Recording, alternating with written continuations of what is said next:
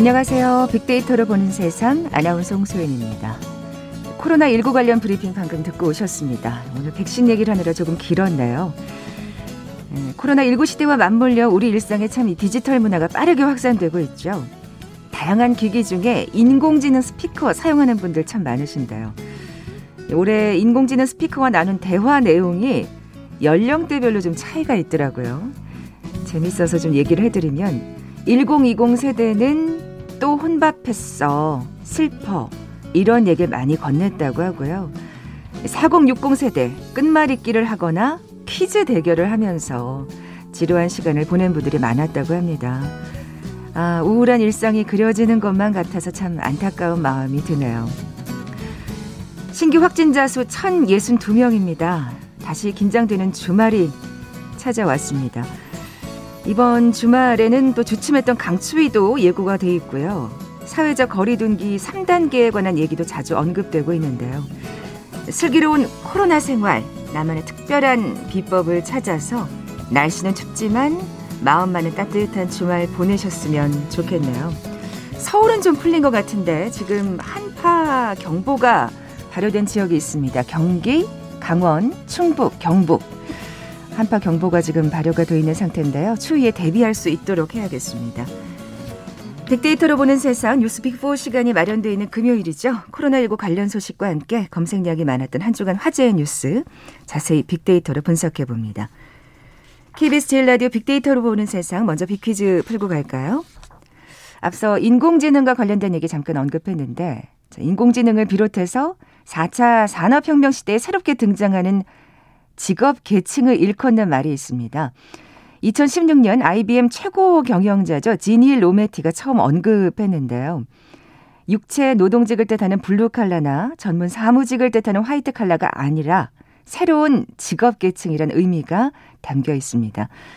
어, 개인의 교육 수준보다는 실무에 적용 가능한 기술 수준이 더욱 중요한 어, 그런 직업 계층이죠.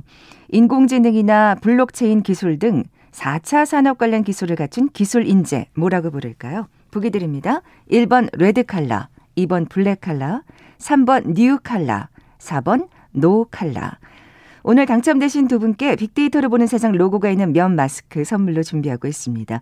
휴대전화 문자 메시지 지역번호 없이 샵 9730, 샵 9730. 짧은 글은 50원, 긴 글은 100원의 정보 이용료가 부과됩니다. KBS 라디오 어플리케이션 콩은 무료로 이용하실 수 있고요. 유튜브로 보이는 라디오로도 함께 하실 수 있습니다. 방송 들으시면서 정답과 함께 다양한 의견들 문자 보내주십시오.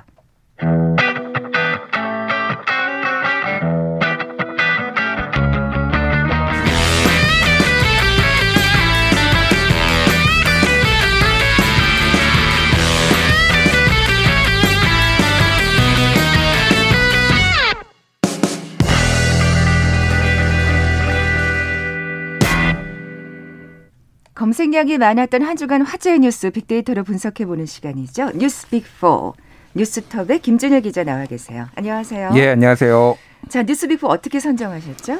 예, 이 조사는 어, 팩트체크 미디어 뉴스톱과 빅데이터 분석회사 링크브릭스가 한국언론진흥재단의 뉴스 빅데이터 분석 시스템 빅카인즈에 올라온 국내 주요 54개 언론사의 뉴스 기사를 주제별로 분류 집계를 한 것입니다. 네. 자, 뉴스 빅포 첫 번째 소식은요? 예, 첫 번째는 윤석열 총장 정직 2개월. 네. 뭐, 한 주가 폭풍 같았습니다, 정말. 그랬어요. 예. 그래서 지난주 목요일이었죠. 원래 이제 1차 징계위원회가 열리고, 근데 15일 화요일 날 2차 징계위원회가 열릴 것이다. 이제 예고를 한 상황이었고, 2차 징계위원회가 화요일 날 열렸는데, 그 결과가 다음날 새벽 4시에 나왔습니다. 정말 밤새 회의를 한 거죠 글자 그대로. 예, 예, 저도 사실은 예, 아침 방송이 또 있어가지고 이거를 확인해야 되는 거예요. 그래서 제가 밤 12시에 어, 자, 자러 들어갔거든요. 한 시간마다 깼습니다. 나왔을라나 한 시에 아. 확인하고 두 시에 확인하고 그랬는데 어찌됐든 사실 2차 회의 때도 나오지 않을 것이다라는 예측도 있었는데 예. 어쨌든 밤샘 회의 끝에 결정이 됐네요. 그러니까 물리적으로 안 되는 거였죠 원래 물리적으로 안 되는데 음. 그날 이거는 더 끌면은 정치적 논란만 생긴다고 해서 어쨌든 아하. 한 거고 예. 그래서 어, 정직 2개월이 나왔습니다. 그래서 이거에 대해서 뭐 일부에서는 높다 낮다 이런 얘기가 나왔고 그런 다음에 이제 어 16일 그날 이제 추미애 추미애 장관이 대통령한테 이제 보고를 하고 대통령이 이제 재가를 했죠. 네. 그래서 징계 그 어, 정직 2개월에 확정이 됐는데 추미애 장관이 그 자리에서 사의까지 밝혀서 지금 휴가를 가셨다라고 들었어요.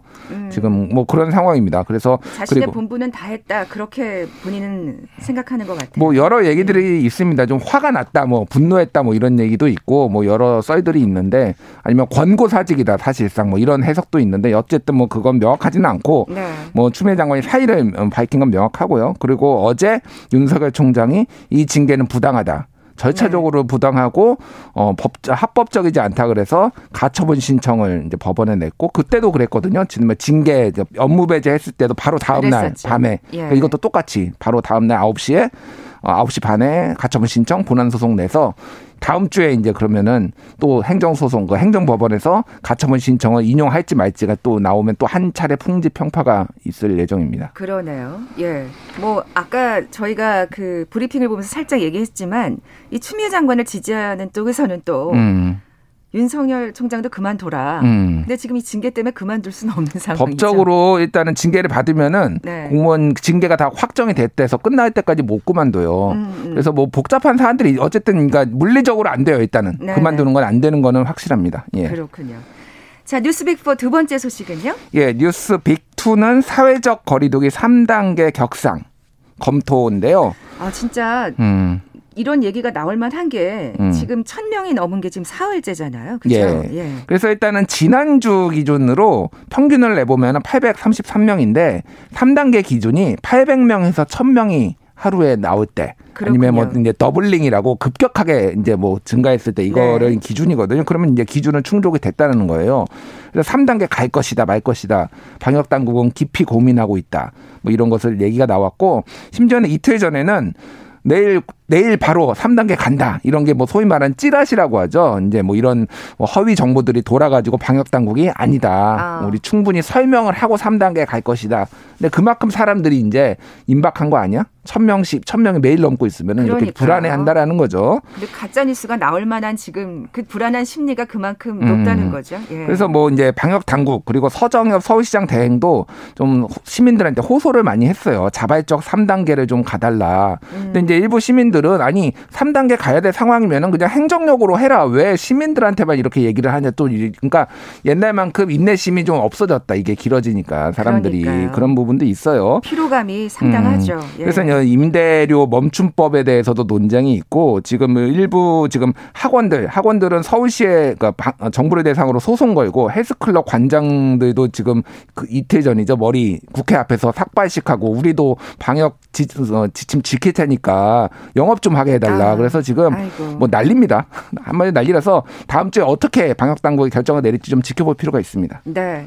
뭐 살짝 한 다른 얘기를 좀 하자면 음. 그 착한 임대인에 관한 또 뉴스가 있었잖아요. 예, 예. 네. 그래서 이제 뭐, 어, 자기가 이제 우리 임대인이 그러니까 뭐 건물주죠. 건물주가 임대료를 깎아줬다. 안 음. 받겠다라고 했다 그래가지고 플래카드를 걸어가지고 이게 크게 화제가 됐는데 네네. 네. 어찌됐든 지금 그 어떤 자영업자들의 고통이 얼마나 큰지를 좀 알 수가 있고 여기에 대해서는 근데 지금 임대료 멈춤법이 정부 여당에서 논의를 하고 있는 상황인데 이거를 또 아니 건물주도 그걸로 먹고 사는 사람들인데 그러면은 아, 그렇죠. 안 깎아주면 나쁜 건물주냐 뭐 이런 뭐 음. 댓글들도 달리고 약간 네, 의견들이 네. 많이 갈리고 있더라고요. 아 저는 네. 사실 그런 댓글을 보면서 아 그래도 참 시민 의식이 많이 성숙해 있구나 하는 생각이 들었던 게 음. 임대인 무조건 나쁜 사람, 임차인 좋은 사람이 아닌 거잖아요. 음.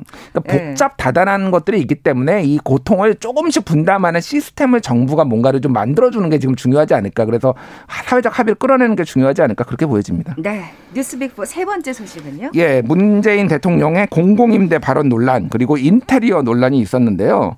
예, 그 LH공사에서 하는 임대주택에 문재인 대통령이 갔는데 거기에서 뭐 4인 뭐 44제곱미터 뭐 한국 그 기준으로 하면 13평에 그렇죠. 아이 둘도 가능하죠. 4인 가족도 가능하다 이런 발언을 해서 대통령이 물정 모른다 뭐 이런 얘기들이 있었는데 이게 정확하게는 전용 면적이 13평이고 실제 뭐 거, 거래라고 해야 되나요? 그때는 21평형 21평형, 실평수 뭐 13평 이렇게 되는 거죠. 아, 그렇군요. 예. 예. 그래서 이거에 대해서 이제 문재인 대통령은 LH 변창흠 사장한테 질문을 한 것이지 그렇다라고 얘기한 게 아니라 청와대가 해명을 했고요. 네. 그거에 대해서 야당은 상식적이지 않다. 그리고 유승민 전 의원 같은 경우에는 네가 가라 공공임대 그렇게 얘기를 하니까 박용진 의원이 또 여기도 사람이 살고 있는데 그렇게 얘기하면 되느냐 이런 설전들도 한동안 있었습니다. 말 조심해라. 뭐. 예. 근데 사실 저는 이 자체에 관해서만큼은 아, 이렇게 말꼬리를 잡고 음. 별로 중요하지 않은 것에 대해서 이렇게 정치적 논쟁, 소모가 음. 있을까 좀 눈살이 찌푸려졌는데 음. 여기 또 뒷얘기가 조금